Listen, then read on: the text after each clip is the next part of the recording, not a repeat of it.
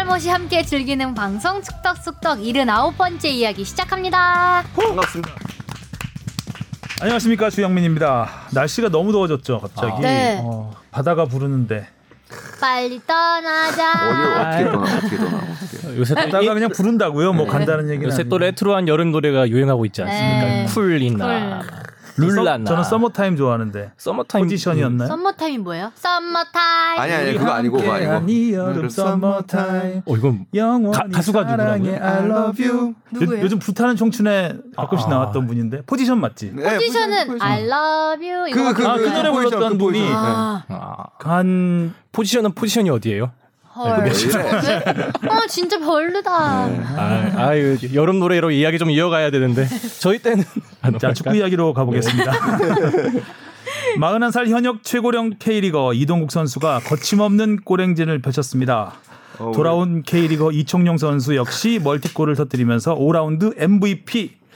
아, 전성기가 지났다고 평가받는 두 선수가 라떼의 힘을 보여줬습니다. Yeah. 자 오늘은 아, 나이를 잊은 선수들의 많은 라떼 이야기 나눠보겠습니다. 주바페 주시은 아나운서. 안녕하세요, 주시은입니다. 어, 배우 장근석 씨한테 극찬을 받으셨다고. 무슨 기사죠? 확인을 어? 못해봤는데. 아주 그냥 훈훈한 아, 미담이 네. 오가던데. 장근석 씨가 그 철파임에서 철파임을 음. 매일 들으셨대요. 네. 그 출근하실 때 공익근무요원으로 음. 하실 때. 아. 근데 그 중에서 가장 좋아하는 코너로 단 일 초의 망설임도 없이 직장인 탐구 생활을 음. 골라주셔가지고. 음. 네. 그래서 장근석 씨가 주 앞에 오늘 안 왔냐고. 화요일? 화요일 나온다 그랬는데 수요일이요. 아, 수요일. 아 오늘이구나. 장근석 씨가 그걸 어디서 언급하신 거예요? 라디오에 출연해서 출연하셔서. 네, 출연해서. 아, 장근석 씨는 싸이월드죠. 사실 싸이월드에 아. 그 예전에 굉장히 많은 명, 명언들을 남기셨죠. 미니홈피? 네. 미니홈피. 뭐 있었죠? 아, 그러니까 좀 이렇게 좀 그 감성에 젖으시는 글들이 많았어요. 그 시절엔 네. 다 그랬죠. 이 중이병 미니홈피 감성. 지금 음. 싸이월드가 없어진다고 했는데. 아. 자, 박진영 작가 나왔습니다. 네, 안녕하세요. 뽕 작가 박진영입니다. 음. 아, 저는 뭐 아까 여름 노래 나와서 그런지 전 놀면 뭐하니 최근에 조금 아, 요새 안 보다가 다시 보기 시작했거든요. 재밌어요. 네. 재밌어요. 음. 저도 그 옛날 노래를 좀 좋아해서 저희 세대 음악은 아닌데 저는 음. 그 여름 노래 중에 듀스의 그 나라라라라라라 음. 이 노래를 진짜 어? 좋아하거든요. 뭐요? 뭐요? 멜로디가 뭐야? 라라라라라라나 네 넘어가겠다. 뭘 아니 뭘 뭘 음악하는 사람 맞아요? 라라라라 그만하시고요. 아 이거 유행 노래인가? 잠깐만 헷갈려하는 건가? 몰라요 나는. 혼자 말하고 혼자. 음. 여름 심하고 다음 주에 사과 예약하시고요. 아, 음. 뉴스는 여름 안에서죠. 아 여름 안에서 네, 그 아까 부른 게 제가 그 노래 아니에요. 아니에요? 그러니까 하늘을 아 맞네. 있어 아. 이거지. 어 순간 헷갈려. 아 이거 유엔 노래인 것 같다. 유엔 파도인 것 같다. 아, 파도는 파도도 이 음이 아닌데. 쟤는 안 되겠다. 네, 갑자기 도전 천국이 돼버렸네 이거. 안 아우. 되겠다, 안 되겠다. 안 되겠다, 입 막아야 되겠다. 헷갈다 마이크 빼 마이크. 네, 더위 먹었어요. 네. 네. 자, 우리 질척대는 이정찬 기자. 어, 여름 되니까 더 좀 끈적끈적대고요. 어? 아우 좀 더워요. 정찬 선배님의 계절인가요? 어, 정찬의 아, 계절이 아니, 왔네. 좀, 네, 불쾌지수 높아지시죠. 찐적찐적한. 아, 좀 담백하게 해, 하려고요. 음. 근데 오늘도 엄청 질척댔어요 아침부터. 뭐 여러, 그러니까 여러 밥 먹으면서까지 취재를 아까 어, 열심히 야. 하는 모습을 보고. 기대. 역시 이정찬이다. 생각을 했습니다. 자, 그러면. 어, 자 저희 댓글부터 들어가겠습니다. 네, 안양 승격할 거야님이 천오백 캐시를 후원하셨습니다. 아유 감사합니다. 저희 더워서 아이스크림 음. 사 먹으시라고. 오늘 주바페 네. 컨디션 좋은 것 같아요. 이게 톤이. 네, 오늘도 어, 괜찮아요. 빠듯하지 않았어요. 아, 알겠습니다.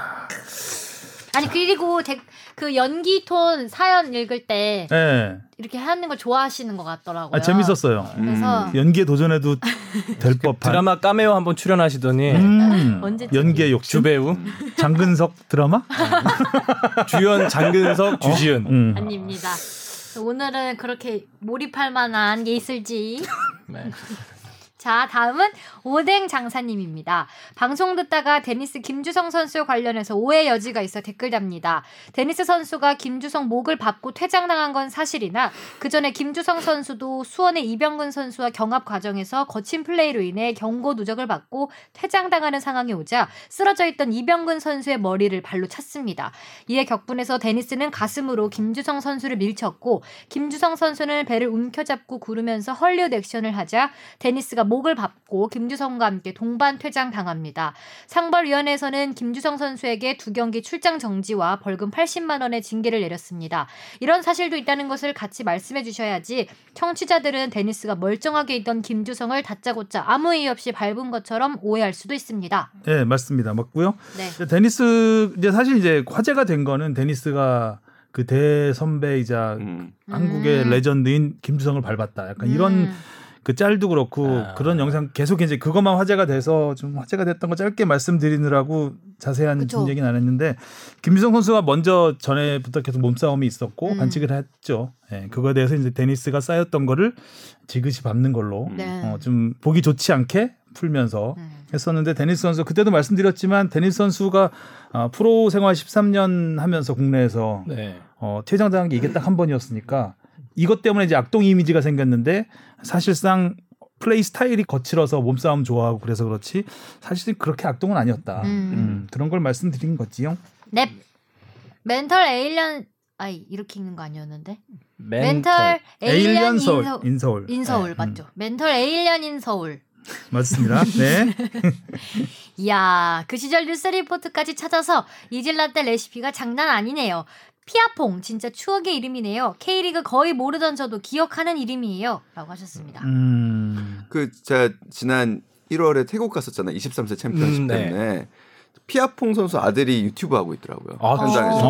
아~ 음. 유튜브 어떤 컨텐츠로 하신? 뭐 그냥 뭐 비슷해요. 우리랑 하는 게 그러니까 뭐 경기장 와서 경기장 분위기 아~ 전하고 그런 유튜브 활동하고 음~ 있, 있더라고요. 음~ 그도 우리 방송을 보고 그러니까 이제 한국 방송들을 보고 되게 반가워하고 음~ 네, 그런 기억이 좀 나네요. 저도. 음~ 옵사이 님. 옵사이 옵사이드는 아니겠죠. 네. 음. 옵스. 옵사이님이 스포츠가 일종의 전쟁 대신이긴 하지만 용병이란 표현은 지양하고 외국인 선수로 하는 건 어떨까요? 라고 하셨어요. 네, 그러니까 저희가 뉴스에서는 외국인 선수라고 쓰죠. 네. 음. 근데 이제 용병이라고 하면 좀 짧기 때문에 예전에 용병으로 많이 썼는데 제목 때문에 참 그런 네. 경우가 어, 좀 참 글자 외국인 선수라고 쓰면 그러니까. 글자 수가 음. 많아지니까 그런 제한이 있는데 사실 뭐 팟캐스트 이런 데서는 좀 편하게 얘기하다 보니까 저희가 그냥 가볍게 얘기하는 용병이란 말들이 좀 나왔을 수는 있는데 뭐 틀린 표현은 아니잖아요. 어떻게 보면 사실 이제 스포츠에 전쟁 용어가 많긴 하죠. 음, 음. 뭐 대포알슛 이게 뭐, 또 네, 뭐 용병이라는 단어를 지향하자고 하는 게 이제 외국인 선수를 너무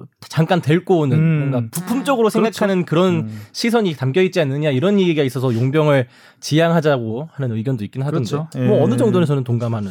근데 뭐 저희가 노장이라는 말도 쓰고 늙은 장수란 뜻이잖아요. 음. 뭐 그러니까 굉장히 많습니다. 이런 표현들. 전쟁 용어. 예, 전쟁 용어를 쓰는 거 굉장히 많고 또 이런 용어들을 정치에서도 굉장히 많이 쓰죠. 음. 예. 그래서 뭐 어, 지향하려고 노력은 하는데 편하게 얘기하다 보면 이게 자연스럽게 어. 나오는 경우가 있, 있으니까 단어 자체가 양해를, 와닿는 게 있죠. 예, 양해를 부탁드립니다. 네, 이정현 님이 어, 유튜브에 댓글 달아주셨는데요. 전북대 강원전 보면 강원에게 판정이 전반적으로 유리하게 작용했는데 관련 언급 없이 그냥 모라이스 감독이 화내다 퇴장한 것처럼 말하니 조금 아쉬운 점이 있네요. 라고. 네, 죄송합니다. 제가 제가 약간 좀 그 전북이 전북다웠다를 약간 희화화 해버린 것 같아요. 음. 네, 근데 좀 전북으로서는 억울한 면이 당연히 있습니다. 있는데 음. 좀. 꼬이다 보니까 뭐 선수 퇴장당하고 감독 퇴장당하고 이렇게 팀이 전체적으로 꼬여서 그게 됐다는 거를 전북이 강팀이니까 좀 이해를 해주셨으면 좋겠어요. 음. 강팀이기 때문에 좀 약팀은 까이지 않습니다. 네. 강팀이 까이지. 그래서 좀 제가 조금 말을 약팀도 가볍게 한 면이 있습니다. 네.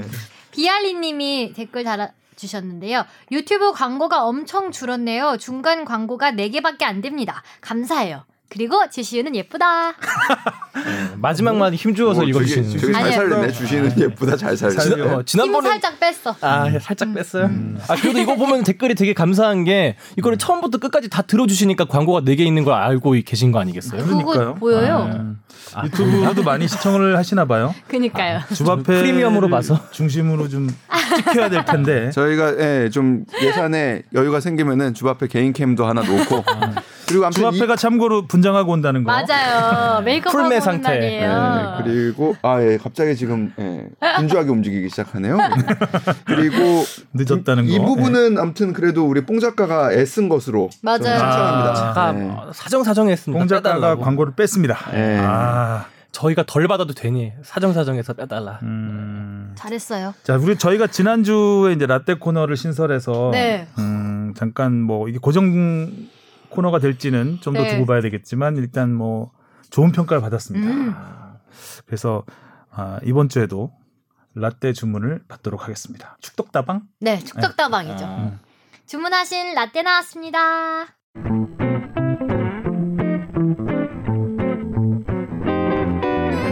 한국 축구에서 받은 만큼 한국 축구에 돌려주겠다. 구십 년대 최고 골키퍼로 이름을 알렸던 파란 눈의 한국인 신의성 골키퍼가 한 말입니다. 신의성 노련해요. 얼굴로 막았다가 주춤주춤 백구십일 센티미터 장신을 옆으로 누이면서 팔을 쭉 뻗고 볼을 막아냈습니다. 신의성의 선방. 계속 한국에 사실 거예요? 예. 언제까지? 나간사. 끝까지. 끝까지. 끝까지. 예.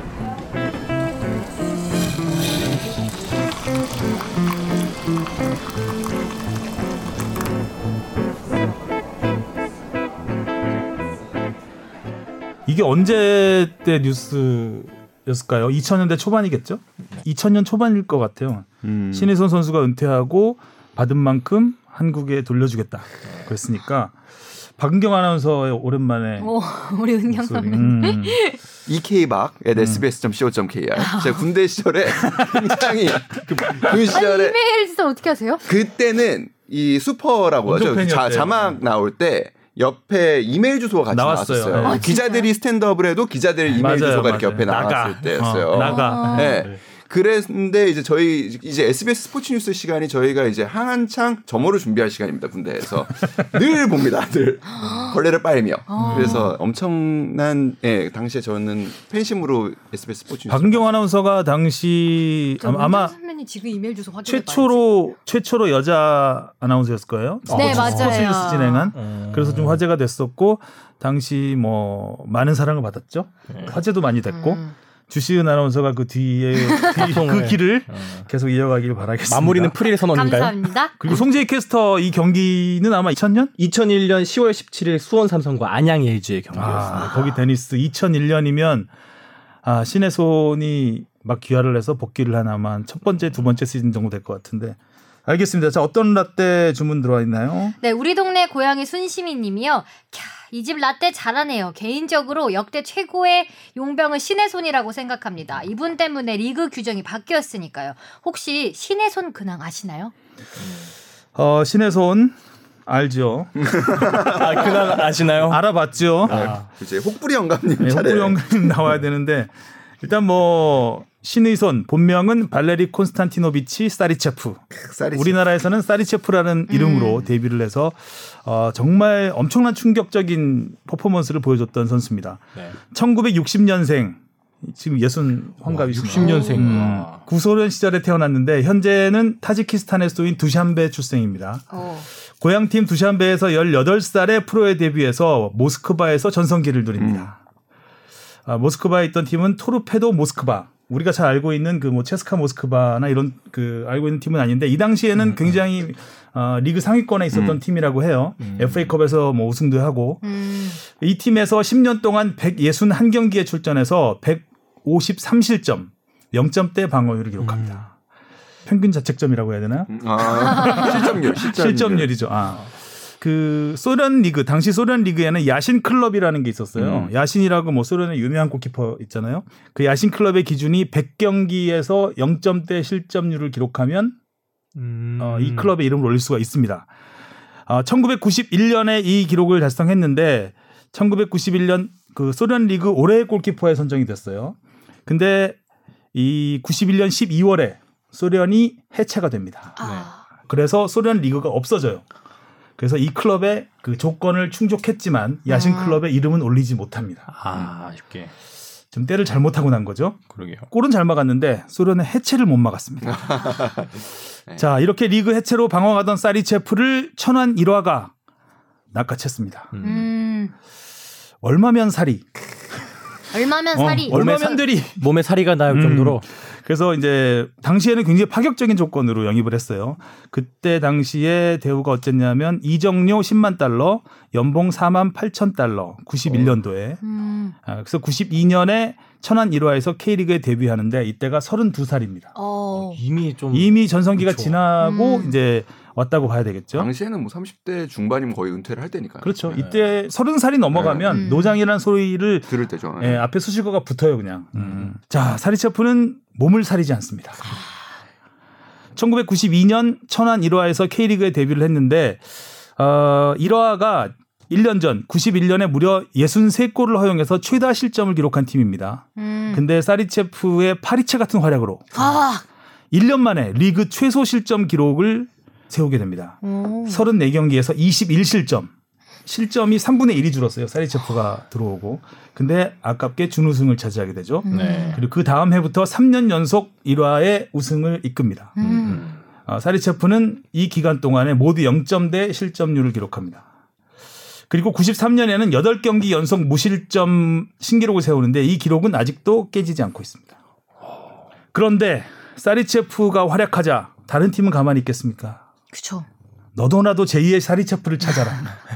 해가지고 서로 막 그 특히 동구권에 있던 소련 지역을 네. 소련이라고 하면 안 돼. 소련은 소련이라고 말을 해줘야 돼. 네. 동굴아파. 동구권의 그 제이의 사리체프를 찾기 위해서 이잡듯이 뒤집니다. 각종 스탄들이 가고. 네. 해가지고 외국 골키퍼들을 대거 영입을 하죠. 음. 그러다 보니 우리 한국 골키퍼의 씨가 마른다. 음. 이런 이제 우려가 생기잖아요. 그렇죠. 어, 그러면서 이제 갑자기 프로연맹이 제동을 걸기 시작하죠. 구십육 년부터 외국인 골키퍼 출장 수를 점진적으로 제한합니다. 음. 뭐 리그의 절반, 리그의 삼분의 일 뭐 이런 식으로 제한하면서 구십구 년에는 전면 금지를 시킵니다. 아. 외국인 골키퍼를. 결국 사리체프는 뛸 수 없게 된 거죠. 네. 어, 그래서 구십팔 년 안양 엘지 골키퍼 코치로 이적을 합니다. 음. 그리고 선수 생활은 중단이 되죠. 음. 그런데 사리체프가 내가 외국인 골키퍼가 될 수 없다면 한국인 골키퍼가 되자라고 결심을 하게 되죠. 이때 조광래 감독이 음. 굉장히 많은 설득을 했다고 합니다. 음. 너는 아직도 충분히 할 수 있다. 지금 코치할 때가 아니다, 니가. 음. 어. 눈치 코치 없냐? 그래서 이, 이천 년에 마흔 살에 귀화를 합니다. 와. 그리고 신의 손으로 다시 태어나죠. 구리신 씨의 시조라고 하죠. 음. 예. 자, 한국인이 되자마자 플레잉 코치로 그라운드에 복귀합니다. 그리고 복귀하자마자 그 해 이천 년이죠. 안양 엘지의 리그 우승을 이끕니다. 음. 오. 삼십이 경기 삼십오 실점. 일 점이 좀 넘죠. 음. 실점률이. 그리고 이천일 년에 다시 한번 영 점대 방어율을 기록하면서 마지막 불꽃을 태웁니다. 음. 그런데 아쉽게도 팀은 준우승. 아, 또 안타깝다. 전 소속팀 성남에게 우승을 아. 내줍니다. 음. 승점 이 점 차. 그리고 이제 연고지를 옮기잖아요. 에프씨 서울로. 에프씨 서울로 연고지를 옮기고 한 시즌을 뛰고 이천오 년에 은퇴를 합니다. 음. 자, 열두 시즌을 뛰면서 베스트 십일 여섯 번을 차지하죠. 프로 경력은 이 정도고요. 그리고 국가대표 경력이 아주 재미있는 경력이 음. 하나 있습니다. 타지키스탄이잖아요. 타지키스탄 대표로 단 한 경기 출전 기록이 있습니다. 어. 근데 이 출전하게 된 과정이 굉장히 좀 재밌어요. 천구백구십칠 년에 아, 우리나라가 타지키스탄과 홈에서 친선 경기를 치르기로 합니다. 근데 타지키스탄이 자기 나라에 출국하기 전에 골키퍼가 여권을 잃어버립니다. 어, 에? 골키퍼가 여권을 잃어버려요. 주전 골키퍼가. 그래가지고 일단 응? 일단 타라. 거기엔 사리체프가 있다. 해가지고 한국에서 사리체프를 찾아라. 이렇게 된 거죠. 어.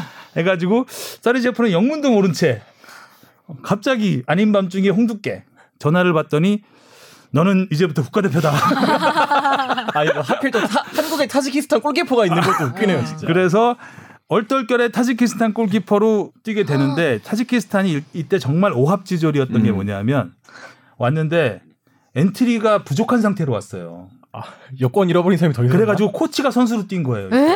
야. 그래서 완전 팀이 말이 안 되는 팀이었어요. 그거는 뭐 그 코치가 뛰었다 이런 건 아마 보도가 안 됐을 것 같은데 당시 경기를 취재했던 기자들 사이에서는 되게 좀 웃음거리 야. 같은. 아. 그게 A 매치였던 거예요? A 매치죠. 아, A 매치로. 네. 당시에 우리나라가 이제 엔트리가 스물두 명, 우리나라는 정상적으로 했고 타지키스탄 엔트리는 엔트리 올린 게 열세 명이에요. 에? 그러니까 교체 선수까지 포함해서. 음. 사리체프 없었으면 열두 명. 근데 그중에 세 명이 두 명인가 세 명인가가 코치였어요. 그러니까 그럼 선수는 제대로 된 팀 예, 제대로 된 팀이 아닌 거죠. 이 팀하고 경기에서 사리체프를 믿었던 거겠죠? 아. 사리체프 믿고 차포 다 떼고 온 거죠. 어. 그때 우리나라가 사 대 일로 네. 이겼는데 어, 김도훈이 두 골, 최영수 한 골, 유상철 한 골. 와. 네. 사리체프는 최선을 다했고 음. 경기 엠브이피는 사리체프였지 않을, 않았을까. 음. 아마 거의 뭐 우리가 일방적으로 몰아붙이면서 승리를 거뒀던 경기입니다. 사실 사리체프가 우리나라에 처음 왔을 때 한 일, 이 년 지난 다음에 어, 사리체프 우리가 구십사 년 미국 월드컵에서 정말 골키퍼 어, 때문에 굉장히 말이 많았잖아요. 이때 음. 우리가 사리체프를 귀화시켜야 되는 거 아니냐. 음. 정부 차원에서. 음. 막 이런 얘기까지 있었죠. 있었어요. 그러니까 그 독일전으로 기억을 하는데 그 전반에 세 골을 허용을 하죠. 네. 그래서 우리 올리, 월드컵 사상에서 아마 그때가 처음이었을 것 같긴 한데 네. 그 세 장의 교체 카드 중에 한 장을 키퍼로 씁니다. 와, 음, 네. 진짜 최인영 골키퍼, 최인영 골키퍼가 음. 이훈재 골키퍼로 바뀌죠. 음. 그래서 우리가 이제 사리체프에 대한 귀화 이게 여론도 약간 일고 있는 상태에서 네. 타지키스탄 대표로 뛰어버리니까 귀화의 의미가 없어져 버린 거죠. 그래서 귀화이가 쏙 들어가고 다행히 이훈재, 김병지 골키퍼가 차세대 골키퍼로 나오면서. 어 이제 사리체프 귀화 얘기는 없었던 걸로 됐는데 이천 년에 다시 귀화를 하게 되는 거죠. 음. 혹시 뭐 귀화하고 나서는 국가대표에 승선해야 된다는 이야기는 없었나요? 워낙 이훈재 골키퍼랑 김병지 골키퍼가 단단히 지키고 아니 있어서. 타지키스탄 대표를 했기 때문에 안 되죠. 아, 아 타지키스탄 네. 대표를 했기 때문에 딱 A매치 한 경기 얼떨결에 뒤통수 맞아서 너다 오늘 그러니까 그 너로 결정했다. 구십 년대만 하더라도 우리나라에서 골키퍼를 전문 코치가 이렇게 막 해서 아, 하는 아니죠. 경우가 잘 없었어요. 그러니까 지금도 사실 아마추어에서 키퍼 전문 코치를 이렇게 둔 팀이 많지 않습니다. 음. 그래서 지금도 상당수의 이제 골키퍼들은 골키퍼 국가대표 출신 코치들의 클리닉이 이제 이제 그분들이 이제 전국을 돌면서 클리닉을 하시고 거기에서 교육을 받는 선수들이 음. 사실 많아요. 그리고 키퍼 교육이 굉장히 도제식으로 이루어집니다. 음. 그러니까 누가 누구를 키우고 그러니까 아주 철저한 사제 관계 음. 속에 있습니다. 그래서 우리 골키퍼와 관련해서 흔히 우리 사회에서 이제 인용되는 표현 중에 하나가 야, 뭐 골키퍼 있다고 골 안 들어가냐? 네. 그러면 골 들어간다고 골키퍼 바뀌냐? 뭐 이런 표현들이 있잖아요. 실제로 골키퍼의 어떻게 보면은 생사 여탈권은 사실 골키퍼 코치가 쥐고 있어요. 음. 어느 팀이든. 이것도 나중에 파벌 생길 수도 있을 것 같은 느낌. 있, 사실 좀 뭐 조심스럽지만 누구한테 있습니다. 배웠냐 이런 거 있잖아요. 있습니다. 음. 네. 그러니까 사실은 지금 뭐 신의성 코치가 한때 이제 홍명보 팀에서 이십 세 에, 대표팀과 올림픽팀의 코치로 활동을 하시기도 했지만 사실 조금 코치신에서 주류로 활동하시기보다는 약간 좀 그렇죠. 돌고 계셔요. 예. 그러니까 이런 부분도 안타까워요, 이 부분이. 그러니까 아. 좋게 얘기하면 네트워크고요. 아. 네. 아. 그래서 제가 뭐 최근 근황을 말씀 안 드렸는데 음, 일단 네. 은퇴한 다음에 에프씨 서울 코치를 골키퍼 코치를 음. 했고요. 음. 그리고 에프씨 안양 공교롭게도 또 안양 서울에 있다가 안양 가서 에프씨 안양 골키퍼 코치도 했었고 조금 전에 이정찬 기자가 말했듯이 홍명보호 청소년팀 십구 세 음. 이하 대표팀 골키퍼 코치를 했고 정말 박은경 아나운서가 얘기했듯이 한국에서 받은 거를 그대로 한국에서 돌려주고 있는 음. 중입니다. 어, 굉장히 많은 팀에서 뭐 부산, 이천 뭐 남녀 가리지 않고 골키퍼 코치를 많이 하셨고 여자 팀인 뭐 대교 캥거루스에서 초대 골키퍼 코치도 하셨었고 지금은 김해시청의 골키퍼 코치로 계십니다. 야, 지금 육십 년생이시면 음. 지금 나이도 육십 대가 다 됐을 텐데. 야, 넘었죠, 이제 우리 나이로. 방방곡곡에서 음, 다니시면서. 음. 그래서 뭐 신혜선 이 골키퍼 코치가 이제 지금 가족하고 뿔뿔이 흩어져 있어요. 가족이 다 국적이 달라요. 아. 그러니까 아내분은 러시아 국적, 그래서 현재 러시아에 살고 있는 걸로 알고 있고, 그 다음에 두 자녀가 있는데 한 명은 딸은 캐나다. 러시아 국적을 갖고 있다가 캐나다인하고 결혼을 해서 캐나다 국적, 음. 이중 국적을 갖고 있는 걸로 알고 있고 또 아들은 미국 국적인 걸로 알고 있습니다. 그래서 지금은 한국에서 혼자서 살고 계시는 걸로 한국말도 이제 좀 꿰통하시고 한국말 엄청 잘하세요. 어, 잘하시고 그러니까 뭐 정말 이웃집 아저씨 같은 음. 음. 홍명보 전무하고 안 그래도 오늘 아침에 좀 전화를 한번 해봤었는데 당시에 왜 뽑으셨냐 그러니까 그 이십 세 하는 점에서 왜 뽑으셨냐 했더니 그러니까 이십 세 대표팀의 골키퍼 코치가 필요한 상황에서 그 좀 궁금했었다. 그러니까 좀 코치로서도 분명히 장점이 있을 우리 같은 시대에 또 활동을 하시기도 했으니까 K리그에서 그렇죠. 굉장히 겸손하시고 홍전무 표현으로는 야, 양반이래요. 되게 그렇죠. 예, 예, 점잖고 좋으신 분이고 그래서 근데 그럼 왜 헤어지셨냐 했더니 아무래도 약간의 좀 커뮤니케이션이 아주 완벽하지는 않았다라는 음. 부분을 말씀을 하시긴 하더라고요. 근데 제가 보기에는 그런 부분도 있겠지만 결국에는 네트워크가 지금은 사실 아까도 말씀드렸지만 네트워크는 곧 파벌을 얘기하는. 저도 좀 아니 그래도 한국을 대표하는 K리그를 대표하는 음. K리그 대표 정도가 아니라 K리그의 레전드, 레전드. 골키퍼죠. 네.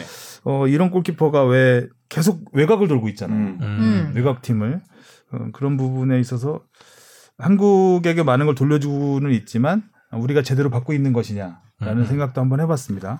자, 라떼 다 먹었습니다. 와. 아, 배부르네요. 어. 자, 질문 코너 가보겠습니다. 무엇이든 물어보세요. 앙. 네, 김정열 씨가 보내주셨는데요. 매번 잘 듣고 있습니다. 며칠 전엔 여의도에서 회로 회식도 하셨다고 아이고, 하더라고요. 네. 어떻게 하셨지? 옆 테이블에 계셨나? 네. 음. 유례 없는 코로나 사태에도 불구하고 축구리그를 시작해서 다행이라고 생각합니다. 이번에 잘 이겨내면 전 세계적인 모범이 될 수 있을 거라 생각합니다. 한국 축구의 또 다른 기회가 될 수 있을 겁니다. 궁금한 점은 일어나선 안 될 일이지만 혹시나 시즌 중에 선수나 구단 관계자 중에 확진자가 생긴다면 그에 대응하는 플랜이 있는 건가요? 예를 들어 모 구단 선수가 경기 바로 전에 발열이 생긴다면 그 경기만 취소하는지 아니면 그 라운드 이후는 없어지는 건지 궁금합니다. 네요. 야구 여신 주바페 화이팅. 아, 야구 여신. 거의 뭐 이게 그 인사 표현이 돼 버렸어요. 네, 마무리. 그냥 총총 요런 느낌으로. 마무리. 코로나 후셔후셔하고. 일단은 매뉴얼을 말씀드릴까요? 네. 시즌 중 감염자 발생 시 소속팀 및 상대팀 경기는 최소 이 주간 중단이 됩니다. 음. 그래서 선수나 코칭 스태프가 감염될 경우에 이제 바로 이제 해당 팀의 경기는 이제 연기가 되는 거죠. 음. 이 주 이후로. 그리고 만약에 역학조사를 해서 그 전에도 경기를 했을 수 있잖아요. 그 경기를 했을 경우에는 상대팀 경기들도 상대팀 선수들도 다 일단 이 주간 아... 경기를 못하게 됩니다. 만약에 경기 당일에 지금 뭐 말씀하신 사례가 있었던 것 같은데 네. 경기 당일에 선수나 코칭 스태프가 갑자기 코로나십구로 확진이 됐다. 해당 경기는 정보가 알려지는 대로 즉시 중단됩니다. 아... 그리고 이후 경기 일정은 이제 연맹 사무국이 이제 정하게 돼 있고요. 만약에 이제 지금도 마찬가지인데 경기 전에 계속 그 발열 등 의심 증상 체크를 하고 있어요. 요런 경우가 이제 문제가 되는데 만약에 근데 뭐 코로나 검사는 안 했는데 경기 전에 도착하자마자 열 발열 체크하게 돼 있거든요. 그리고 의심 증상이 있는지 없는지를 확인하게 되는데 삼십칠 점 오 도가 계속 넘는다. 그러면은 이 의심 증상자는 명단에서 제외됩니다. 아, 그러고 일단 경기는 진행이 됩니다. 음. 그래서 최근에 어떤 일이 있었냐면은 또 롯데월드가 지금 굉장히 또 네. 화제가 음. 됐었죠. 롯데월드가 확진자가 다녀간 이튿날 그 이부 리그의 한 외국인 선수가 롯데월드를 방문했던 것으로 드러났어요. 아. 그래서 중대본에 문의를 했더니 다음 날 방문을 한 경우에는 접촉자로 일단 화, 그 보지 않는다. 음. 하지만 코로나 검사는 받아봐라 라고 해가지고 구단은 바로 연맹에 보고를 하고 일단은 바로 자가격리를 했고요. 오늘 아침에 이제 결과가 나왔습니다. 이제 음성으로 음성. 예, 그렇죠. 나왔습니다. 다섯 시간이면 나온다 하더라고요. 음. 자, 다음 질문이요. 네, 이재현 님입니다. 원래 다른 질문을 하려고 했는데 문득 사소한 질문이 생각났습니다. 너무 사소해서 그냥 지나갈까 하다가 무엇이든 물어보세요 앙이라는 코너의 의미를 되살려 정말 무엇이든 물어보려고 합니다. 저와 같이 메일이나 댓글로 질문을 보내면 패널분들께서 어떤 과정을 거쳐 방송을 준비하는지 궁금합니다. 라떼는 말이야 경우는 팀장님의 기억 저편에서 끌어오는 것인지 다른 일반적인 질문을 드릴 때 기자님들께서는 어떻게 취재하시는지 저번에 잔디 관련 질문을 드렸을 때는 공부를 많이 하셨다 했는데 어떤 책을 참고하시는지 그런 것들이 궁금해졌습니다. 늘 좋은 답변을 해주시기에 문득 이렇게 질문드립니다. 저를 비롯한 애청자들을 위해 늘 좋은 방송 만들어주셔서 감사합니다. 추신, 추신. 네, 저번에 코로나, 아, 저번에. 코로나, 코로나 푸셔.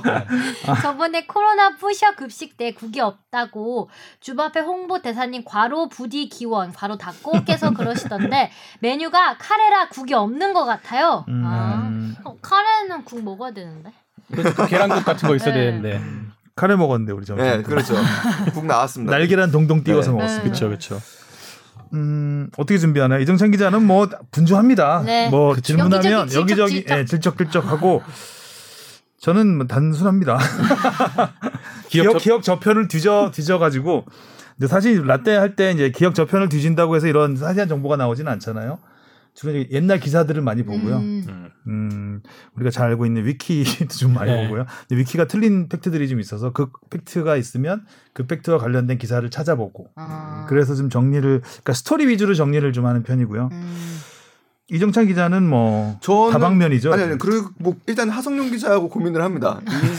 서로에게 적합한 질문들이 있어요. 그래서 캐릭터가 다르기 때문에 서로가 잘하는 분야가 있어요. 그래서 분업 네. 활성화돼 있죠. 일단은 네 선에서 해결할 수 있는 것과 내 선에서 해결할 수 있는 것을 나눕니다. 에이아이가 해결할 네. 수 있는 아. 것과 잔디 같은 경우가 사실 이런 게 제가 저는 잡다하게 관심이 많으니까 물어보더라고요. 그래서 요로 요로 요로한 사람이 취재를 잘 해놨었다 과거에. 음. 그래서 요로 요로 요로한 기사를 한번 확인해봐라. 그래가지고 그때 하성룡 기자가 근데 또 이게 기사만 본다고 해가지고 궁금증이 다 해결되지 않는 음. 경우가 있어서 그때 고민을 막 열심히 하던 게 기억이 나고요. 저는 물어 많이 물어보는 편이에요. 그냥 음. 이럴 이정찬 기자는 주로 많이 물어보는. 네. 아, 그러면 그 하 기자님과 이 기자님이 어떻게 특화되는지 말씀 좀 해주세요. 무슨 차이가 있어요? 청취자분들도 알맞게. 경기적인 부분은 제가 볼 때는 하성룡 기자가 좀 더 분석을 잘하는 것 같고요. 음. 그렇죠. 예. 네, 네. 그리고 그냥 경기 외적으로 그냥 잡다한 것은 그냥 질척거리는 거. 나머지는 그냥 제가 그냥 그 대충 질척거리는 네. 느낌 나면은 네. 네. 그냥 그라운드 위에서는 하성룡, 음. 경기장 밖에서는 이정찬. 확 정리가 되네요. 음. 안팎으로. 음. 윤 실장님이 보내주셨습니다. 포항 팬이었다가 울산으로 갈아탄 울산 거주 사십 대 축구 팬입니다. 이번 라운드에선 이동국 선수와 에드가 선수의 특별한 골 셀러브레이션이 있었습니다. 어, 셀러브레이션. 인종차별에 항의하는 표현으로 한쪽 무릎을 꿇는 퍼포먼스를 했는데요. 이동국 선수는 과거 유럽에서 활동할 당시 받았던 인종차별이 생각나서 동참했다고 하는 인터뷰를 보았습니다. 이동국 선수는 역시 명불허전입니다. 근데 궁금한 것이 있습니다. 피파에선 경기장 안에서 선수들의 정치적 표현을 엄격히 제한하고 있습니다. 엄밀히 따지자고 하면 이번 골 셀러브레이션도 정치적 의사표현일 수 있을 것 같은데 과연 징계는 내려질 까요? 패널 여러분들의 의견을 듣고 싶습니다. 그리고 질문 내용과 상관없는데 골 셀러브레이션이 옳은 표현인가요? 아니면 골 세레머니가 옳은 표현인가요? 세레머니는 콩글리시라는 이야기를 얼핏 들었던 기억이 있는데 뭐가 옳은 표현인지요? 음. 뭐부터 얘기할까요? 골... 세레머니부터 얘기할까요? 세레머니냐 셀러브레이션이냐. 이거는 뭐 그 경기 규칙서에도 나와 있습니다. 그러니까 celebration of a goal이라는 표현, 그러니까 득점 축하 행동 이라고 음. 해서 사실 우리 표현으로 하기에 골 세리머니는 좀 적합한 표현은 아니다. 음. 왜냐하면 세리머니는 어떤 의식과 관련된 그쵸. 부분 행사죠, 행사. 네, 아. 이기 때문에 그 축하하는 행동을 어떻게 보면은 이거는 행위가 아니, 그렇죠. 행동에 음. 가깝기 때문에 이거를 아. 세리머니라고 표현하기에는 조금 그렇다는데 음. 그 우리가 언어는 다중이 그리고 또 쓰면은 그게 또 표준어로 되기도 하잖아요. 음. 국어 사전에 올라가 있습니다. 골 세리머니가. 아, 세리머니요. 네, 그래서 사실 그 기사에서 표현하기에 틀렸다고 보기는 어렵지만 우리가 원어민과 소통을 할 때는 외국에서는 안 쓴다. 네, 아. 커뮤니케이션이 안 될 음, 음. 것이다. 우리나라가 이거? 그거죠. 외국에 가서 파이팅 해주세요 하면은 파이팅 아, 뭔지 맞아요. 몰라요. 네. 우리나라에서만 쓰는 말이에요. 파이팅도 어. 틀린 말이에요. 음. 어. 근데 그러니까 틀렸다고 하기는 그렇지만 외국에서 안 쓰는 말이에요. 그렇죠, 안 쓰죠. 무슨 뜻인지 몰라요. 음. 제가 예전에 한번 오노 인터뷰 오너가 음. 이제 은퇴한 다음에 한국 선수들한테 한국 선수들 파이팅 한번 해달라고 영어로 얘기했는데 못 알아듣더라고요. 아~ 오너? 아니 근데 실제로도 이, 이 골 세리머니와 관련해서도 그런 비슷한 사례가 있었어요. 예전에 음. 그 이천이 년 월드컵 끝난 다음에 뭐 대대적인 행사 때 그 아 뭐 히딩크 감독의 어퍼컷 세리머니가 되게 음. 뭐, 뭐 화제였다라는 식으로 그 이제. 그래서 골 세리머니가 화제였다라고 얘기를 했는데 그 부분에 대해서 히딩크 감독이 이해를 못했었어요. 못하죠. 네. 사실 세리머니라는 골 세리머니라는 말이 저 이천이 년 월드컵 때부터 나왔어요. 아, 그 전에는 네, 그 전에는 거의 그런 말 안 썼어요. 누가 제일 처음 시작을 했는지 모르겠지만 너도 나도 그렇게 쓰다 보니까 그냥 세리머니가 굳어진 거 아닐까? 네, 음. 굳어진 것 같아요. 그러면 그 전에는 골 넣고 나서 하는 행위를 뭐라고 했었어요? 딱히 그런 게 없었어요. 아, 우리나라 아. 선수들은 특히 기뻐했다 뭐 이런. 우리나라 선수들은 특히 그런 세리머니라든가 액션이 거의 주목 주는 것밖에 없었거든요. 아 근데 그때 막 반지 이런 거 나오고 어, 이러면서 좀 화제가 된 건가? 그러니까 이천이 년 대표팀 때부터 그게 이제 아. 좀 화제가 많이 됐던 거죠. 골 넣고서는 좋아하기 바빴죠. 음. 그러니까 그냥 막 좋아하고 다 같이 음. 부둥켜 안고 그 다음에 뭔가를 그 어떤 셀러브레이션 축하 행동을 하기 시작한 게 그렇게 오래되지 않았어요. 우리에서는 아~ 우리에서는 그렇게 됐고 이거 관련해 가지고 좀 재밌는 거 좀 좀 찾아왔었는데 용어 아 용어부터 할까요? 용어? 근데 일단 아, 이, 이, 와, 이 질문부터 하죠. 질문. 네, 질문부터 하자면 징계. 자, 일단은 그 득점 축하 행동에 대해서 경고가 되는 사례들을 먼저 정리를 해줄 해드릴게요. 어. 일단은 춤을 추는 게 원칙적으로는 안 된다고 합니다. 경고 아, 대상은 진짜요? 아니지만. 네. 아 그래요? 네, 어떤 춤인지 다르지 않나? 어떤 춤인지? 춤을 추는 행동은 바람직하지 않다라고 규칙서에 써져 있습니다. 일단은. 근데 음. 아프리카 선수들이 굉장히 많이 하죠. 어, 많이 하지. 토고만 네. 생각해도 예전에 음. 이거 얼마 네. 열, 열 받았었잖아요. 아드바이오로 네. 이 세레모니. 피터 크라우치 로봇 춤도 있었고. 아. 결국에는 그 춤이 경기 진행에 오랜 시간 방해가 될 가능성이 있기 때문에 자제하라고 얘기하는 음. 거지. 그것 때문에 이렇게 아주 뭐 오래, 시간이 오래 가지 아. 않으면은 그렇지는 않는다. 그리고 상대에 대한 조롱도 원칙적으로는 안 됩니다. 그렇죠. 네. 그렇고 경고 대상을 좀 알려드릴게요. 안전 보안상 문제를 일으키는 경우, 예를 들어서 담장에 올라가거나 관중석으로 들어가는 경우 안 됩니다. 이건 경고입니다. 바로. 승우야. 네. 그리고 어, 선동적인 제스처를 취하, 취하는 것도 경고 대상입니다. 음. 그리고 복면이나 이와 비슷한 아. 물품으로 자신의 머리나 얼굴을 덮는 것도 오바메, 경고입니다. 음. 와칸다 세레모니 네. 있었죠. 와칸다 세레모니까지는 괜찮아요, 사실. 네. 이거는 이거를 쓰는 네, 뭐 블랙팬서, 블랙팬서. 네. 네. 그리고 이제 스파이더맨 뭐 이런 것도 쓰고 여기가 이제 상의를 벗거나 상의로 음. 머리를 덮을 경우가 이거 근데 많이 하지 않았어요? 아, 예전에는 많이 했는데 이게 어느 때부터 이게 금지가 됐죠. 근데 왜 그게 금지가 된 거예요? 그, 제, 대부분 이제 시간 제한 그런 거 아닌가요? 아, 꼴보기 싫어서 시간 끌기. 네, 뭐 그런 있습니까? 부분도 있을 거고요. 그리고 이제 그 그러니까 여기서부터 좀 애매해지는 단계로 돌아가는데 음. 일단은 첫 번째로 그 안에 이제 이너셔츠에 뭐 어떤 메시지를 적잖아요, 음, 선수들이. 그렇죠. 그래서 얼굴에 덮지 않으면 경고는 아닙니다. 아, 덮지 않고 그냥 살짝 들추기만 하면. 보여주기만 하는 아. 거에서는 경고는 아닙니다. 아. 근데 산초가 했듯이. 그렇죠, 그렇죠. 음. 근데 그 문구가 정치적인 예를 들어서 메시지를 띈다. 음. 그러면 그거는 다른 그 아. 규정에 의해서 정치적 발언을 못 하게 돼, 그러니까 정치와 스포츠를 분리하게 돼 있는 피파 헌정에 또 위배가 되기 때문에 경고. 그, 지적할 수가 있는 부분이에요. 근데 이 부분에 대해서는 이번에 피파가 아, 아이팝 등을 통해서 이것은 응당 옳은 표현이기 때문에 음. 정치적 표현으로 해석하지 말아달라라는 그렇죠. 일종의 가이드라인을 던졌죠. 음. 융통성 있게 적용해야 된다 음. 규정을. 근데 요즘 애매한 것 같긴 해요. 음. 다분히 정치적인 표현이라고 생각을 하긴 하고요. 그러니까 음. 옳은 표현이지만 네. 일단은 그런 부분이 들고 사실 독도놀이 땅 같은 것도 그러니까요. 그런 좀. 거에 징계를 내린다면 음. 그렇지 않아요?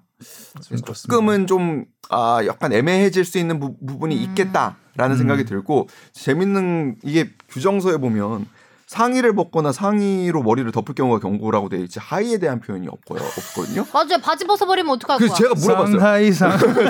아, 진짜 너무 궁금한 거야. 바지 벗으면 사례가 없대요. 바지를 벗어서 머리에 쓰면 바지를 벗은 사례가 없대요.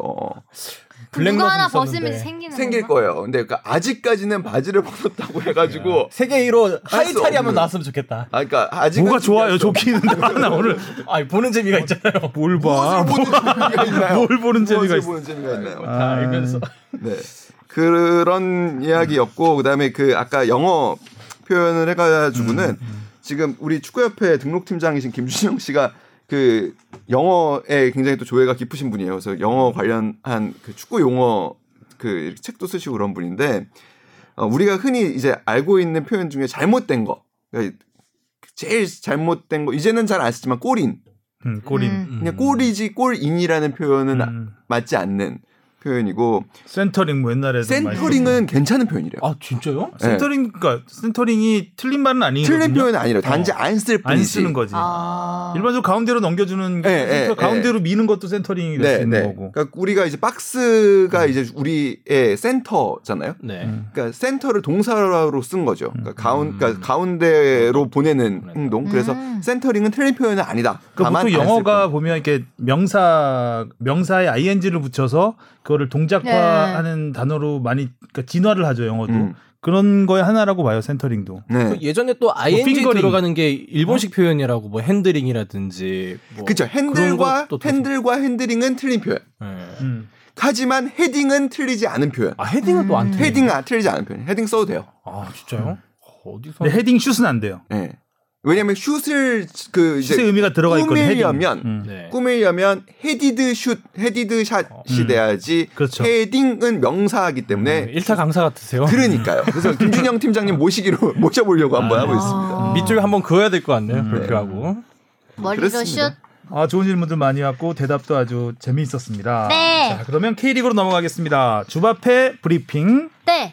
이동국과 이청용 베테랑들이 나란히 멀티골을 터뜨리며 팀 승리를 이끌었습니다. 선두 전북은 이동국의 활약으로 서울을 사 대 일로 대파했고요. 이 위 울산도 돌아온 블루드래곤 이청용을 앞세워서 동해안 더비에서 사 대 영 완승을 거뒀습니다. 대구와 광주는 나란히 시즌 첫 승을 신고했습니다. 대구는 에드가 세징야 콤비를 앞세워 잘나가던 성남을 눌렀고 광주는 이 부 리그 득점왕 펠리페의 극장골로 수월을 잡았습니다. 부산은 첫 승을 눈앞에 두고 골키퍼의 치명적인 실수로 상주와 비겼습니다. 인천도 선제골을 넣고도 강원에게 역전패 최하위로 쳐졌습니다. 네. 아, 전북과 서울 전설 매치. 네. 음. 네. 티아라 매치. 정말 이젠 는 라이벌이라고 하기에 좀 무색할 정도로 음. 어, 전북이 너무 원사이드하게 가고 있는 것 같아요. 음. 저는 근데 지난 라운드 보면서 좀 어떤 생각이 들었냐면 지난 라운드 여섯 경기 중에 홈팀이 승리한 경기가 하나도 없어요. 아. 음. 아. 네, 그리고 그러니까 뭐 저는 대표적으로 서울 전북 어드밴티지가 사라졌다. 그러니까 음. 어, 서울 전북전 그리고 예를 들면 또 포항 울산전 이런 그 우리 라이벌전이라고 하는 두 가지 음. 두 라이벌전이 열렸는데. 두 경기에서 다 원정팀이 어, 네 골을 넣었거든요. 그렇죠. 네. 근데 만약에 팬들이 있었다면 결과가 그러니까 제가 볼 때 승패까지 바뀐다기 보기는 좀 어렵겠지만 이렇게 네 골이나 먹었을까라는 아, 생각은 조금 들어요. 그러니까 이렇게 이, 원사이드하게 진행되진 그러니까, 않잖아요. 그러니까, 라이, 갈려도. 네, 라이벌전에서 아무래도 홈팬들의 응원을 막 받고 그러다 보면 선수들이 아, 더 이상 음. 실점은 안 해야겠다라는 음. 좀 생각도 들 수 있고 그래서 아 이것도 코로나 시대의 조금 변화일까라는 생각은 음. 사실 문득 들었습니다. 그렇습니다. 이 경기에서 뭐 물론 가장 돋보였던 선수는 이동국 선수라고 봐야 되겠죠. 마흔 우리 나이로 마흔두 살이에요. 음. 근데 골 감각은 정말 그 딱 그 자리에 한교원 선수의 패스를 받아서 아. 골을 넣는 이 위치 선정 정말 그 위치 선정이 둘이서 너무 많이 해본 것 같은 음. 느낌이 그렇죠, 들더라고요. 그렇죠. 네. 그러니까 딱 이동국이 가는 자리를 한교원은 알고 한교원이 음. 언제 줄지 이동국은 알고 이게 가는 게 아 이런 게 바로 노련한.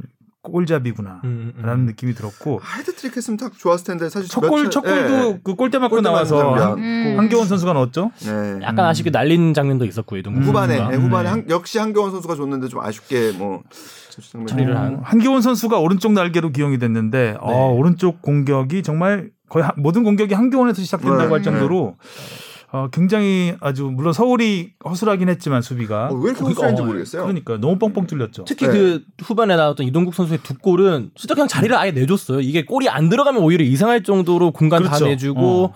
어, 뭐 아예 수비 들어와 들어와듯이 그냥 아니 그러니까 네. 전환이 됐는데 어느 순간에 그러니까 뭐 특별히 뭐 역습이라든지 이게 음. 그 아웃 아웃넘버 상황이 될 상황이 아니거든요. 네. 근데 공격 숫자가 더 많아요. 그러니까 음. 네. 순간적으로 그러니까 이거는 그 전술적으로 그리고 그 선수들 서울 선수들의 어떤 준비 상황에서 좀 굉장한 오류가 있었다라고 보기 막 볼 수밖에 없는 부분인 것 같아요. 특히 그리고 어 마지막 이제 이동국 선수의 마지막 골 칠십이 분 골 장면 같은 경우에는 한교원 선수가 기다리고 있거든요. 음. 기다리고 있죠. 올 때까지. 그렇죠. 어. 근데 그 순간에도 수비는 붙지 않아요. 심지어 이동국 선수가 받고 나서 볼 컨트롤하고 넣었죠. 몇 번 좀 음. 재간을 치다가. 네.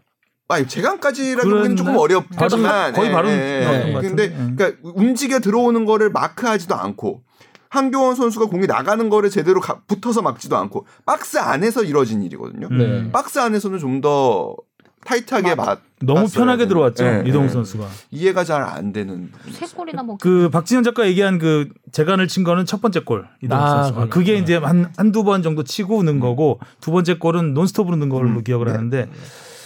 어, 저는 이동국 선수 보면서 참 저희가 아까 그 서른 살 넘으면 노장 음. 얘기를 그러니까 저희 때는 그랬어요. 서른 음. 살이라는 게 굉장히 큰 의미가 있는 그렇죠. 나이였어요. 음. 저, 저 때는 서른 즈음에 이런 노래도 있고 서른 네, 즈음에 보면 가사를 보면 점점 더 멀어져 간다. 아, 점점 더 멀어 언제나 머물 줄 알았던 청춘이 음. 이제 점점 더 멀어져 멀어져 간다는 거예요. 거의 한 다산 사람처럼. 그러니까 서른이 넘어가면 청춘이 일단 끝난다고 생각을 음. 하는 거죠. 그래서 서른이 네. 넘어가면 어, 노총각 노처녀가 되는 것이고. 서른 이전에 무조건 결혼을 하고 약간 뭐 직장도 다 서른 이전에 음. 해결을 하고 그다음에 서른이 넘어가면 모든 청춘의 추억은 버리고 일단 가정에 가정을 좋으시라고. 위해서 살고 뭐 이런 제이의 삶이 시작되는 나이가 이제 서른이라고 봤고 서른이었고 서른 잔치는 끝났다. 어, 뭐 그런 거. 그리고 잔치는 저는 서른 살이 딱 됐을 때 어, 내가 운동선수였다면 이제 노장 소리를 듣겠구나. 음. 아. 라는 느낌이 들었어요. 그때는 뭐, 서른 살만 넘으면 노장이었으니까. 음. 근데 지금 마흔 살이 넘었잖아요, 이동국 선수는. 어, 근데 마흔, 잔치는 계속된다? 음. 굉장히 몸 관리를 잘하고, 역시 맞아. 그, 이제 스포츠가 정말 시스템적으로 이렇게 장수하는 선수들을 만들 수 있는 그렇죠. 시대가 됐다. 음. 아, 영양학적으로 뭐, 운동도 마찬가지고. 그래서 참 굉장히 보기가 좋았습니다. 저는 나이가 들면서 항상 느끼는 게 나이는 숫자에 불과하다는 말을 안 믿어요. 저는. 아, 저도. 나이는 나이입니다. 네. 달라요. 네, 근데 안, 그러, 안 그런 척 하는 거죠. 여기 지금 서른쯤에 가까우신. 영양제 먹어야 돼요. 주바페는 서른 살이 이제 곧 다가오잖아요. 네. 어떤 느낌이 들어요? 아무 느낌도 없어요. 아, 그냥 계속 나의 청춘은 네. 계속된다. 아무 맞아요. 느낌 없어요. 지, 지금의 서른 살은 그런 거예요. 네, 아무 어. 느낌 없는데. 오히려 이게 나이 어린 사람이 더 와닿는 것 같아요. 저는 한 해 한 해 가는 게 너무 아깝고 나이 먹는 게 너무 싫은데. 약간 노탈이야 스타일이. 그러니까 나이 먹는다고 생각 별로 안 하는 거 같아요. 노래방 가서 노래 부르는 거 봐도 거의 한 맞아. 팔십 년대 노래 많이 부르고. 제좀 밑줄 까봐야 돼. 제 좀. 제가 앞자리 숫자 구에서 팔로 바뀌는. 이동욱 선수를 보면서 음, 참 많은 선수들이 희망을 좀 가졌으면 좋겠어요. 음. 저렇게까지 할 수 있다. 맞아. 물론 일본의 미우라. 그 미우라카즈 같은 선수는 뭐 쉰세 살일 거예요 지금. 네. 아마. 근데 좀 미우라는 좀 상징적인, 상징적인 네. 부분. 근데 미우라가 현역으로 뛴다고 하지만 네. 지금 출전만 잠깐씩 하는 음, 거예요. 음, 음. 그게 그러니까 뭐 미우라의 그 열정을 폄하하는 건 아닌데, 그러니까 일본식 그 기록 만들기가 있어요. 그러니까 아. 일본의 문화예요. 옛날에 왕, 음. 그 왕정치 홈런왕 만들려고 세계 홈런왕 만들려고 그렇게 노력했던 것처럼 약간 그런 게 있어요. 그 아, 일본에는 쉰세 살까지 현역으로 뛴 선수가 있었다. 아~ 이런 기록을 남기고 신화를 만들고 음, 싶어하는 그들의 레전드 만드는 문화예요. 음. 그러니까 그걸 다, 그러니까 폄, 그러니까 막 진짜 뭐 안 되는데 뭐 만든 억지로 만든다고 폄하할 건 아니지만, 그렇죠. 그러니까 어, 레전드를 예우하는 그들만의 문화인 거죠, 일단 일종의. 음. 그렇습니다. 자, 전북과 서울 전설 매치는 전북의 완승으로 끝나면서 전북이 일 위를 지켰고 네. 서울은 이 연패에 빠졌습니다. 아이쿠. 박주영 선수가 시즌 첫 골을 정말 그 온라인 네. 판독 어렵게 해가지고 넣었는데 음, 결국은 뭐 전북에게 일방적으로 패하고 말았습니다.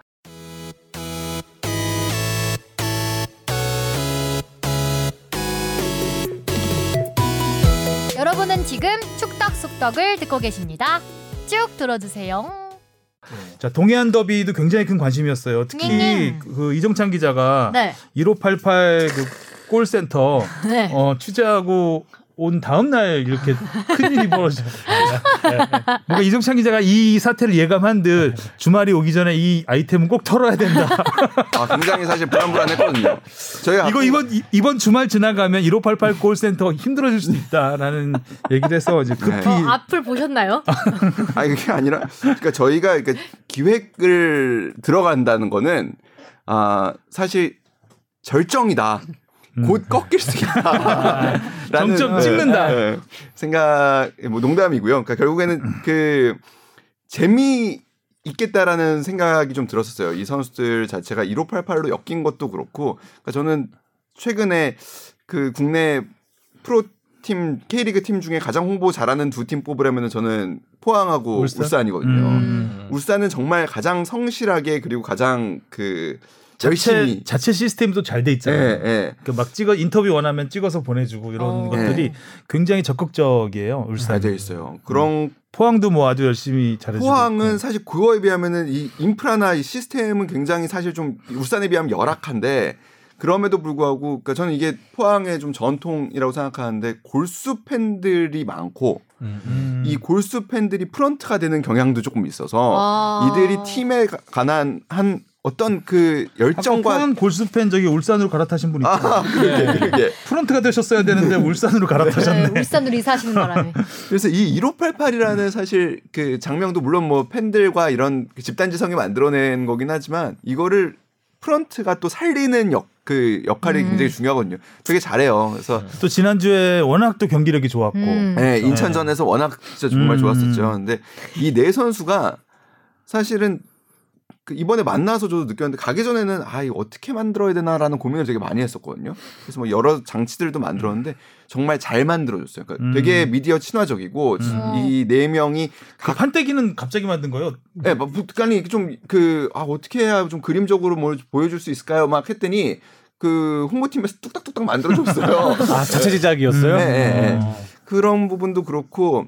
어, 일류첸코하고 팔로세비치 같은 경우에 지난해 여름에 와가지고 좀 적응이 된 상황이고 팔로세비치하고 온일이 들어온 경우인데 이 두 아, 친구 네? 팔라시오스. 팔라시오스 팔라시오스와 온일이 네. 들어온 경우인데 앞팔과 아, 뒷팔이 달라요. 네, 네. 이 두 새로 들어온 친구들 성격이 굉장히 좋아요.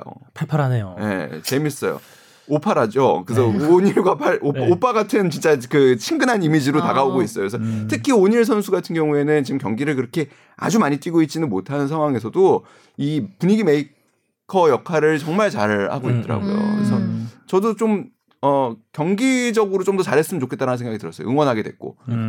지난 시즌에 비해서 외국인 선수들의 활약이 좀 많이 적어진 것 같아요. 그러니까 다른 팀 같은 경우에 보면 잘, 지난 시즌 잘해줬던 뭐 세징야라든지 무고사라든지 타가트라든지 있었는데 이번 시즌에는 조금 부진하고 이제 외국인 선수들이 되게 잘해주고 있는 팀이 진짜 포항 아닌가. 음. 거의 어떻게 보면 그런데 유일하게. 그런데 사 대 영 정점을 찍었으니까. 예.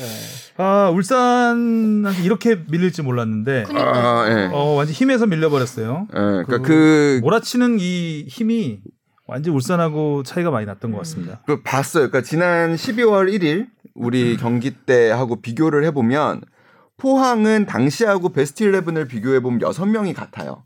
근데 음. 울산은 거의 싹 예, 네, 울산은 주니오, 김인성, 불투이스 세 명 빼곤 다 바뀌었어요. 아. 특히 핵심 라인이 싹 바뀌었어요. 그러니까 조현우, 그 위에 이제 정승현, 원두제. 그 위에 원두재, 음. 그 위에 고명진, 그 옆에 이청용. 이청용. 요 라인이 싹 바뀌었어요. 네. 그러니까 이러고 나니까 사실은 전혀 다른 팀이 된 거라고 봐야겠죠, 울산은. 음.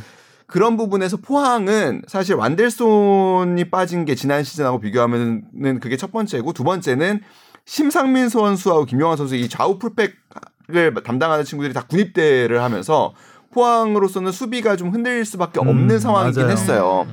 그래서 김기동 감독은 제가 그때 김기동 감독이 되게 미디어도 프렌들리하고 좋아서 저희 갔을 때 비디오 미팅 이런 걸 다 안에서 볼 수 있게 해줬었거든요. 음.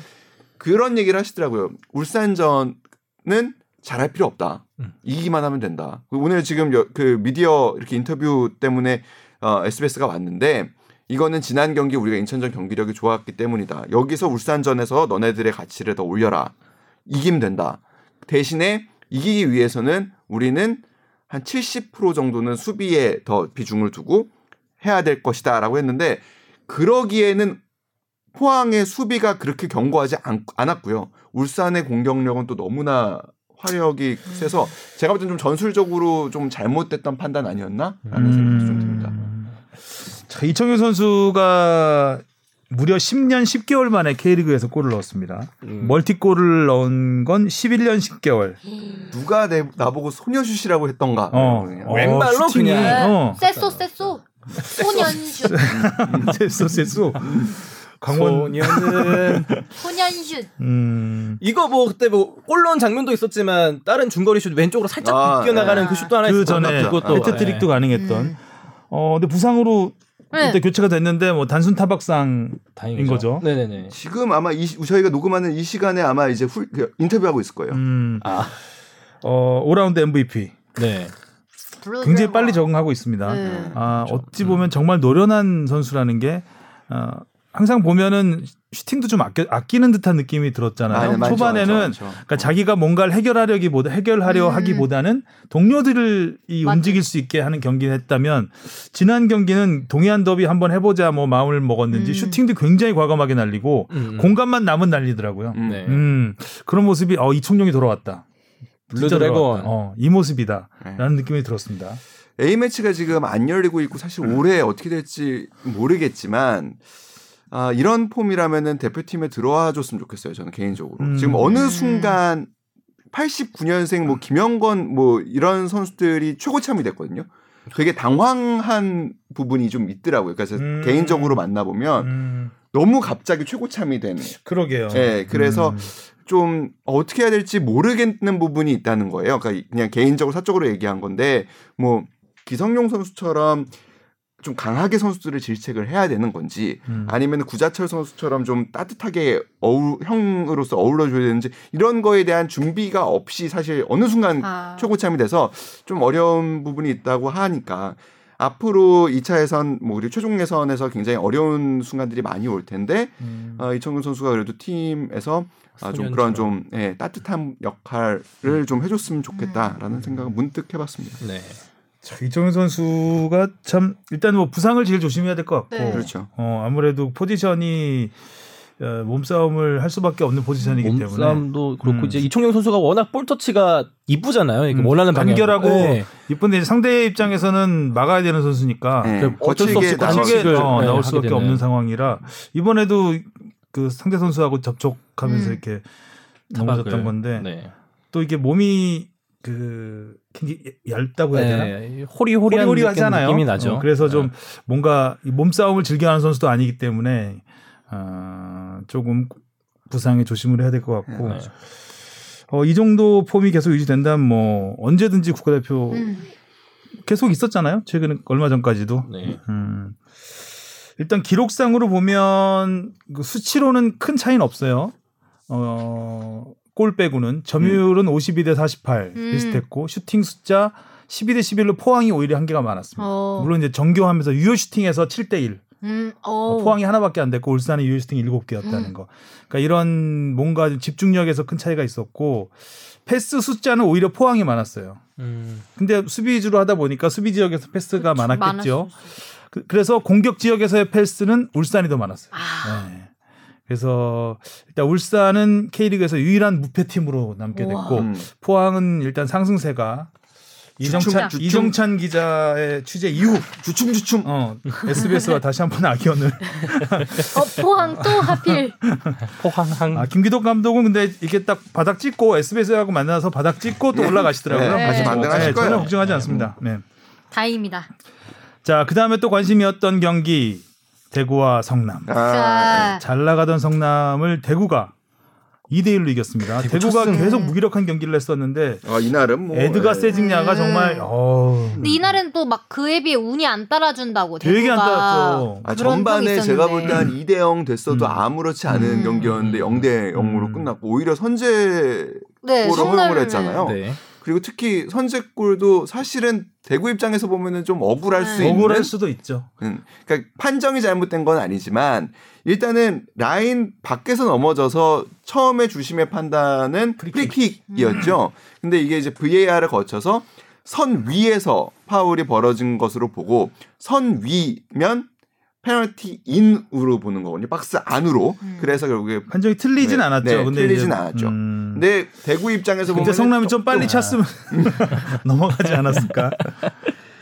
아쉬운. 그 그것뿐만이 아니죠. 그리고 에드가 선수의 이제 골 장면에서 옵사이드 판정이 난 음. 부분도 어 조금은 대구 입장에서는 아쉬울 수 있겠다. 근데 전반전 이거는, 상황. 네, 근데 심판 강사분께 그리고 심판위원님께 물어보니까 아 그. 어, 중계 화면에는 좀 다소 애매하게 잡혔을 수 있겠지만 브이에이아르이 본 화면에는 명백하게 옵사이드로 드러났대요. 그래서 음, 이 부분은 뭐 그만. 문제가 없다고 하고 또 하나 또 나중에 이제 추가 골장에서 공격자 파울로 사실 또 골이 취소된 부분이 됐었죠. 있죠. 네. 그 부분은 저는 음, 개인적으로는 저도 좀 그 부분은 이상이 어, 네, 조금 음. 많이 아쉬워요. 음. 좀 왜냐하면 분명 에드가가 손을 대긴 했는데.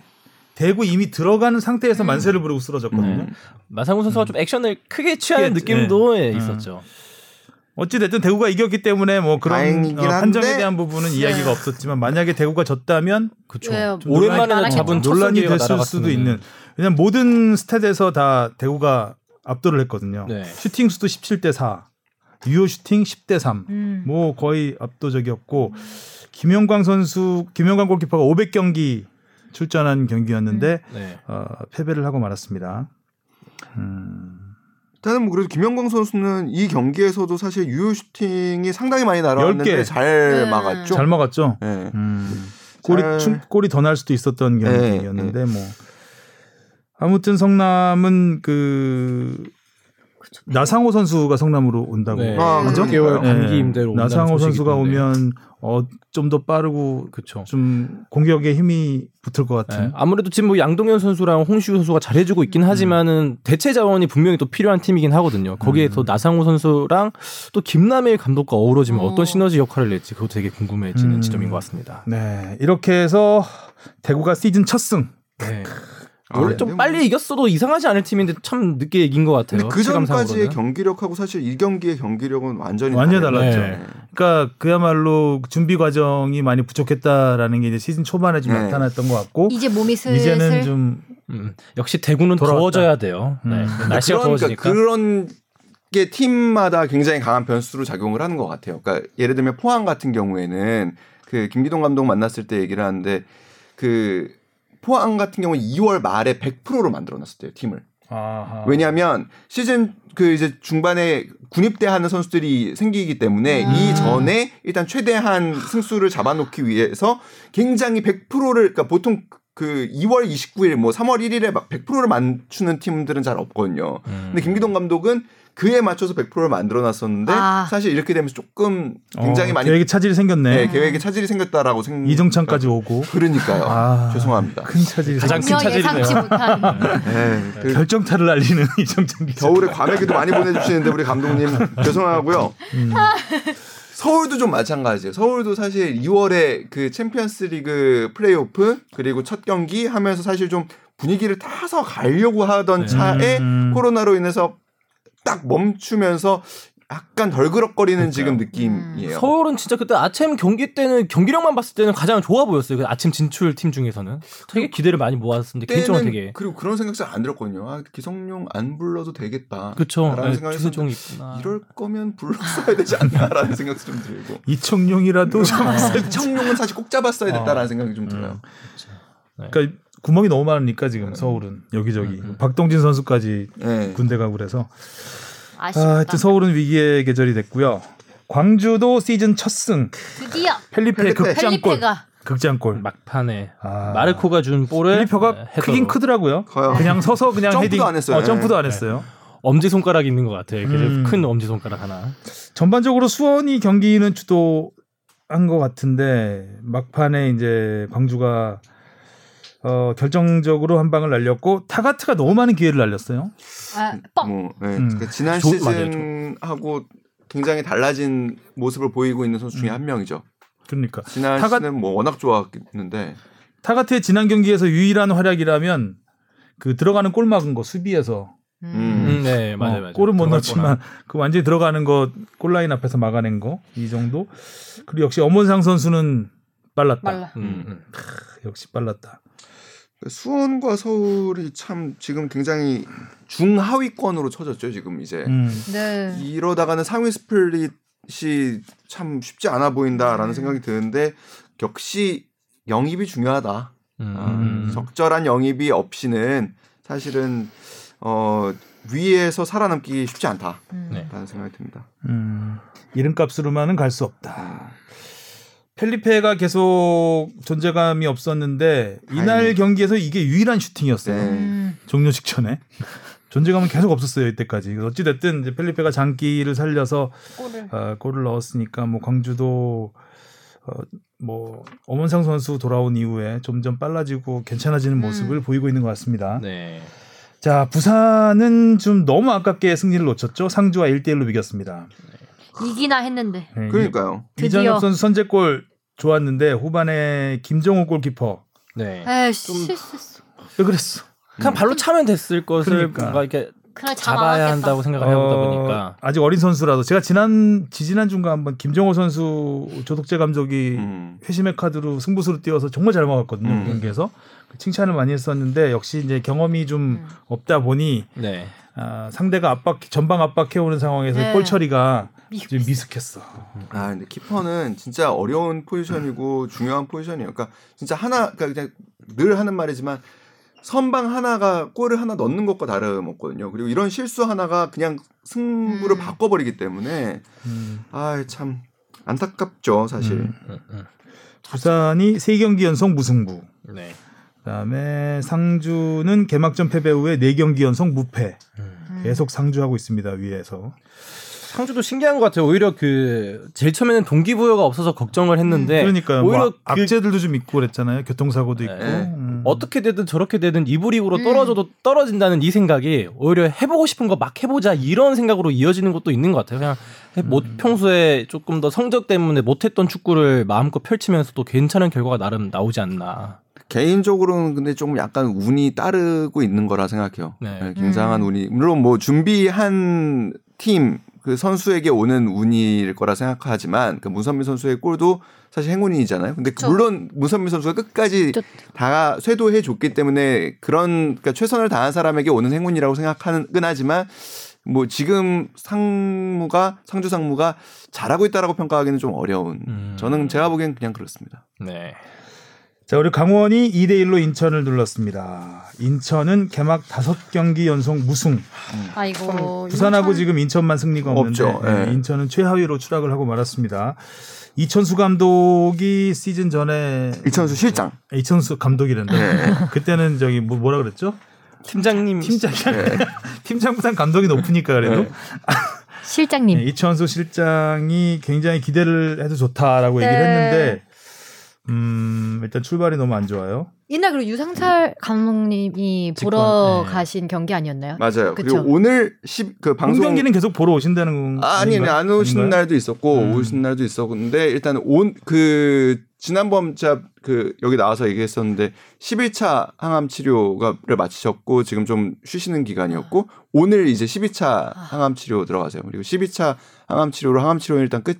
시기 때문에 조만간 저도 저희도 좀 건강한 모습을 뵈려고 지금 음. 준비 중입니다. 네. 음. 요새 방송 출연도 어느 정도 하시는 몽, 것 같고 몽에 나왔죠 몽. 몽찬. 네. 네. 그나저나 A 매치는 열릴까요 올해? 뭐 어렵지 않을까 싶어요. 십일월, 십이월 네, 하던데. 그때 일단 시월로 미뤄지긴 했는데 할까요? 아 쉽지 않을 것 같아요. 일단 해도 해외판을 못 부른다고 봐야죠.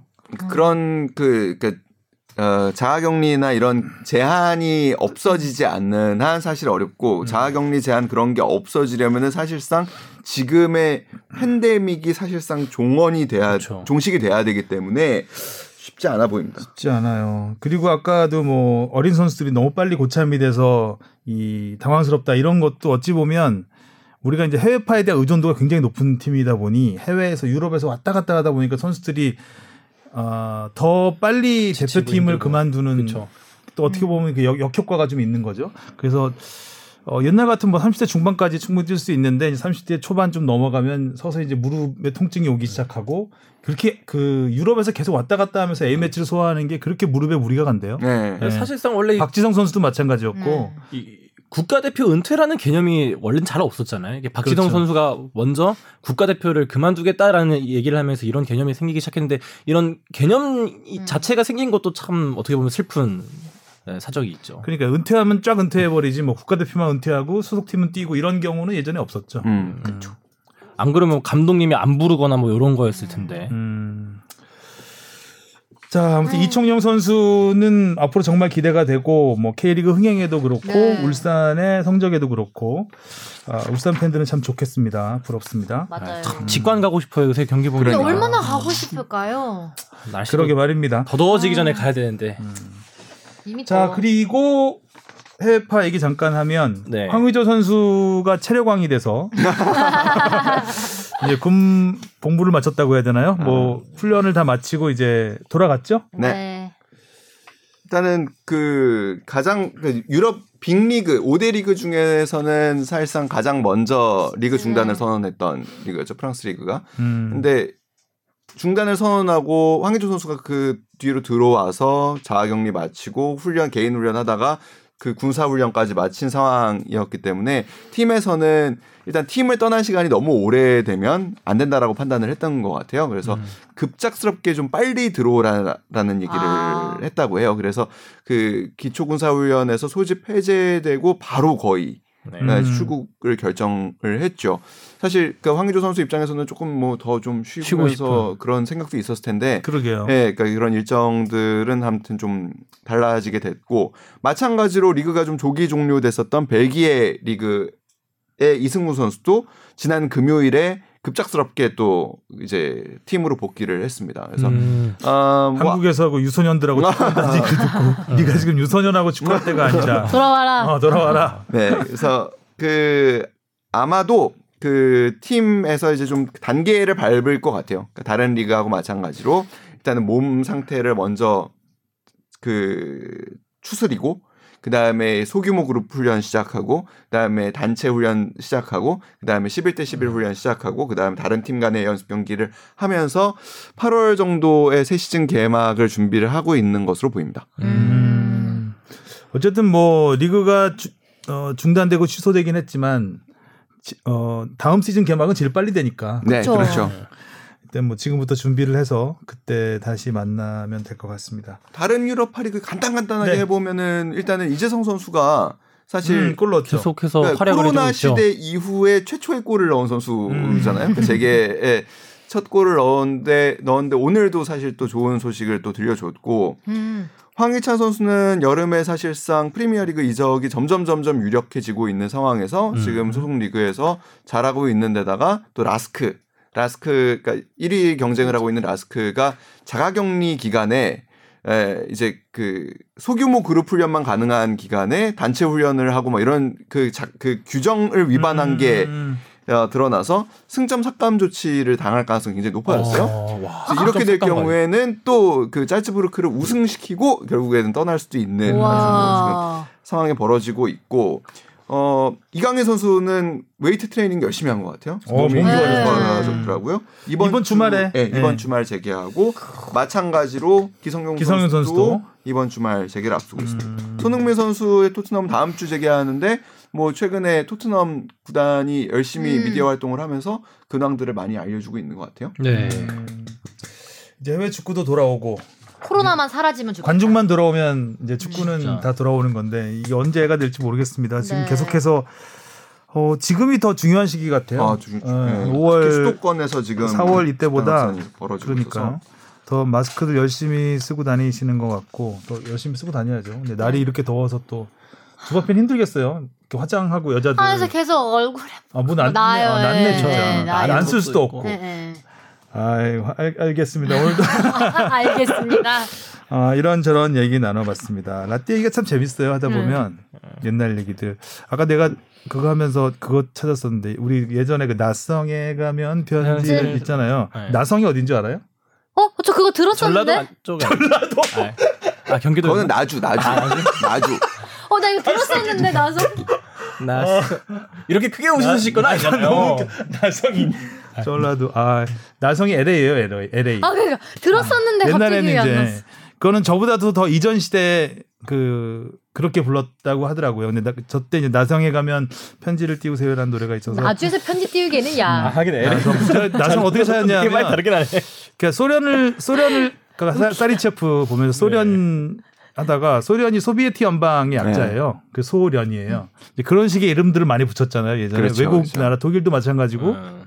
도이칠란드에서 독일이고 프랑스는 불란서 음, 불란, 이런 식으로 아, 네덜란드는 아, 화란이라 그랬어요. 음. 뭐 그리고 막 그 그러니까 나라 이름들을 전부 이렇게 한자어로 해서 하다 보니까 나성의 가면이 떠올라서 나성을 한번 찾아봤었는데 그 엘에이 엘에이잖아요. 음. 라잖아요. 라. 네, 라. 그래가지고 라성인데 두음 법칙 돼서 나성이라 그런 거예요. 성은 아. 성성자 그 지역 얘기할 네. 때. 웃기다. 그래서 좀.